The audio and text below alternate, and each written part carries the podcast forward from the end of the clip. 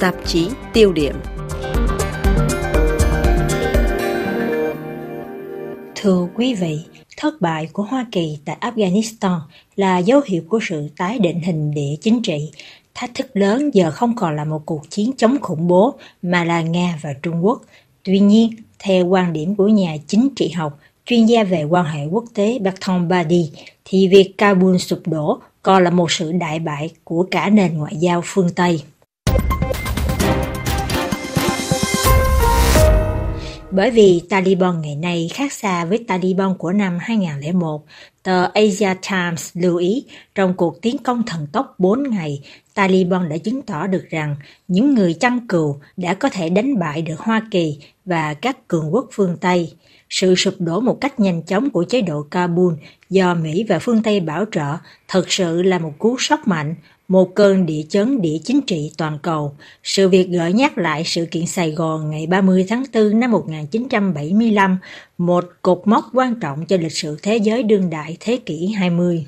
Thế nhưng Bertrand Badi, còn là giáo sư danh dự trường Đại học Khoa học Chính trị Saint Paul tại Paris, trong một chương trình phát thanh trên đài France Culture lưu ý rằng thế giới ngày nay chịu nhiều áp lực xã hội, những căng thẳng, các xung đột và cả những bế tắc của xã hội. Các nhà lãnh đạo phương Tây đã lầm lẫn khi nghĩ rằng vô trương sức mạnh, dùng vũ lực thì mọi việc có thể an bài. Ông nói, khi một cường quốc thoái lui, tình trạng thực tế như vốn có của một đất nước sẽ được phơi bày. Do vậy, mọi cuộc can thiệp của nước ngoài là luôn đi đến thất bại. Nhà chính trị học này nhắc lại, cuộc can thiệp của Mỹ tại Afghanistan được tiến hành trong bối cảnh mang nặng tư tưởng tân bảo thủ với một ý tưởng xây dựng điều mà Tổng thống thời bấy giờ ông George W. Bush gọi là Greater Middle East và vùng Đại Trung Đông này chỉ sẽ được bình ổn bằng cách đi theo con đường dân chủ hóa mà phương Tây vạch ra. Giờ đây, khi mô hình đó không còn trụ được nữa, thì sự hỗn loạn là điều không thể tránh khỏi. Hệ quả là uy tín của Mỹ, phương Tây và nhất là NATO đã bị sức mẻ nghiêm trọng. Vẫn theo ông Bertrand Badi, sự việc còn làm nổi rõ một sự cạnh tranh gay gắt giữa hai nền ngoại giao trong cách tiếp cận hồ sơ Afghanistan. On a le sentiment qu'il y a aujourd'hui une concurrence entre deux types de diplomatie. Ngày nay, người ta có cảm giác là có một sự cạnh tranh giữa hai kiểu ngoại giao. Nền ngoại giao phương Tây vẫn còn bị đóng khung trong một mô hình lưỡng cực. Đó là một ngoại giao mang xu hướng phe phái, phân loại thế giới, một bên là những nước bạn bè, đồng minh, khách hàng, và bên kia là những kẻ thù. Đương nhiên, tầm nhìn này chính là một trong những nguyên nhân dẫn đến thất bại gần như không thể tránh khỏi. Ở phía đối diện, chúng ta có một kiểu ngoại giao khác đang được hình thành, cũng không mấy gì đạo đức cho lắm, nhưng có thể nói là lấu lỉnh hơn, mà tôi gọi là casual diplomacy. Đó là một kiểu ngoại giao không bỏ sót điều gì. Trong một thế giới như hiện nay, cần phải thiết lập các mối quan hệ ngoại giao với tất cả mọi người, với tất cả những gì tồn tại, và phải thỏa hiệp, cố gắng đi xa hơn nếu có thể, theo cách hướng đến một đồng thuận.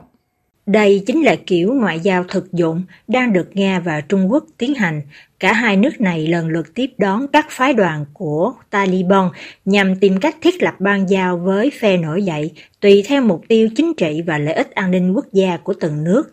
Chuyên gia về quan hệ quốc tế nhắc lại, chủ nghĩa thực dụng từng được phương Tây áp dụng trong suốt thời kỳ thế giới phân thành lưỡng cực nhằm mở rộng củng cố phe phương Tây để đối phó với mối đe dọa từ Liên Xô. Giờ đây trong bối cảnh này, phương Tây tự hỏi làm thế nào cư xử với Taliban, có nên nói chuyện với phe nổi dậy này hay không? Những câu hỏi ít nhiều gây ngạc nhiên cho giới quan sát. Với ông Bertrand Badi, châu Âu ngày nay rơi vào ngõ cụt. Trước tình hình Afghanistan hiện nay, các nền ngoại giao phương Tây hầu như trong một thế tồi, họ chẳng có nhiều lá chủ bài trong ván cờ này. Euh, prenons différentes images. Première image, ce qu'on appelait tout à l'heure le Grand Moyen-Orient. L'Occident a quasiment disparu du Grand Moyen-Orient. Ở đây chúng ta có nhiều hình ảnh để mà quan sát. Thứ nhất, phương Tây hầu như vắng bóng tại vùng mà người ta gọi là Đại Trung Đông như tại Iran, Syria hay Iraq chẳng hạn. Và trong một chừng mực nào đó, phương Tây gần như không thể nào nhúng tay vào bất cứ chuyện gì đang xảy ra. Nếu như trong vòng hai thế kỷ, phương Tây là người giám hộ cho Trung Đông, thì giờ đây họ không còn có chút trọng lượng nào trong khu vực. Điều này quả thật đáng lo ngại. Yếu tố thứ hai, khi nhìn bản đồ Afghanistan, người ta cũng quan tâm đến các nước láng giềng. Chẳng hạn như Trung Quốc, tuy chỉ có một đường biên giới chung ngắn ngủi, nhưng lại ẩn chứa một khả năng tranh chấp to lớn tiềm tàng. Bởi vì còn có một tình liên đới giữa Taliban với người Duy Ngô Nhĩ ở Tân Cương, mà với Trung Quốc, đây là một trong những mối họa gây bất ổn lớn. Ngoại trưởng Vương Nghị đã tìm cách xử lý vấn đề này một cách khéo léo. Một mặt, ông ấy tiếp giáo sĩ Barada, nhân vật số 2 của Taliban, nhưng mặt khác, ông ấy tìm cách dựa vào đồng minh Pakistan, vốn được cho là đồng minh của Taliban. Đây là một cách thức chơi trò cân bằng, và như vậy, điều này mang lại cho Trung Quốc một vị thế quan trọng trong khu vực, lớn hơn nhiều so với vị thế của Trung Quốc trước đây, và nhất là của phương Tây ngày nay. Rồi chúng ta còn có hai hay ba cường quốc khác trong khu vực như Iran cũng đang nỗ lực thiết lập một mối quan hệ đồng thuận với Afghanistan một cách uyển chuyển nhưng không kém phần phức tạp. Nhất là chúng ta còn có một láng giềng lớn khác nữa, quan trọng không kém, vì đó là một cường quốc hạt nhân trong khu vực. Đó chính là Pakistan, quốc gia đỡ đầu cho Taliban và có thể đóng vai trò nhà trung gian giữa Afghanistan và Trung Quốc và rất có thể là giữa Afghanistan với các cường quốc phương Tây do bởi Pakistan cũng có mối quan hệ truyền thống với nhiều cường quốc phương Tây. Điều thú vị ở đây là chúng ta đang chứng kiến cảnh phương Tây, người giám hộ, nước đỡ đầu, ông chủ của ngày hôm qua, này chỉ có thể bước vào cuộc chơi này qua ngã trung gian của một nhà nước xưa kia từng là khách hàng như Pakistan chẳng hạn.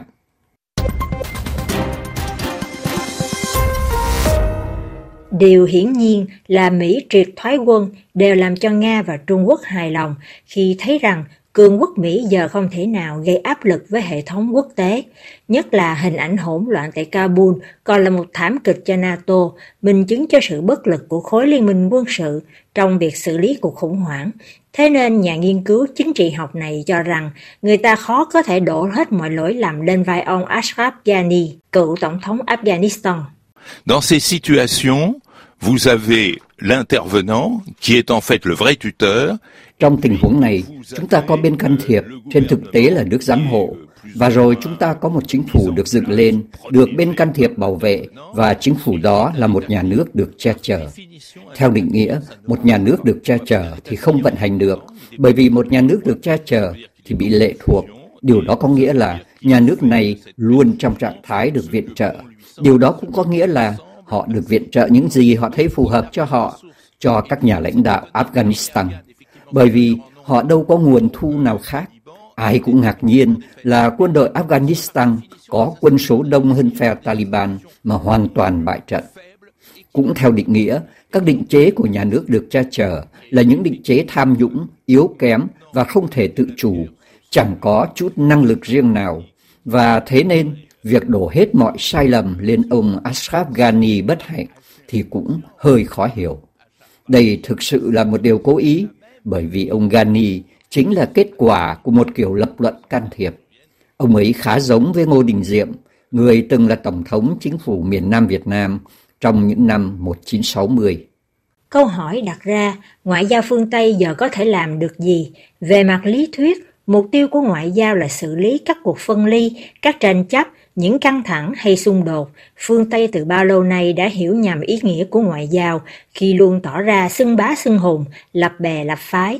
Giáo sư Bertrand Badi lấy làm tiếc rằng kể từ khi bức tường Berlin sụp đổ, nền ngoại giao phương Tây đã không biết cách thay đổi phần mềm của mình để thích ứng với những thay đổi của thời đại mà Afghanistan là một ví dụ điển hình mới nhất nous nous trouvons dans une diplomatie qui reste terriblement campiste. Chúng ta vẫn còn trong kiểu ngoại giao theo phe phái, được cho là một nền ngoại giao vì nhân quyền, trong khi mà thực tế lại cho thấy không đúng là như vậy.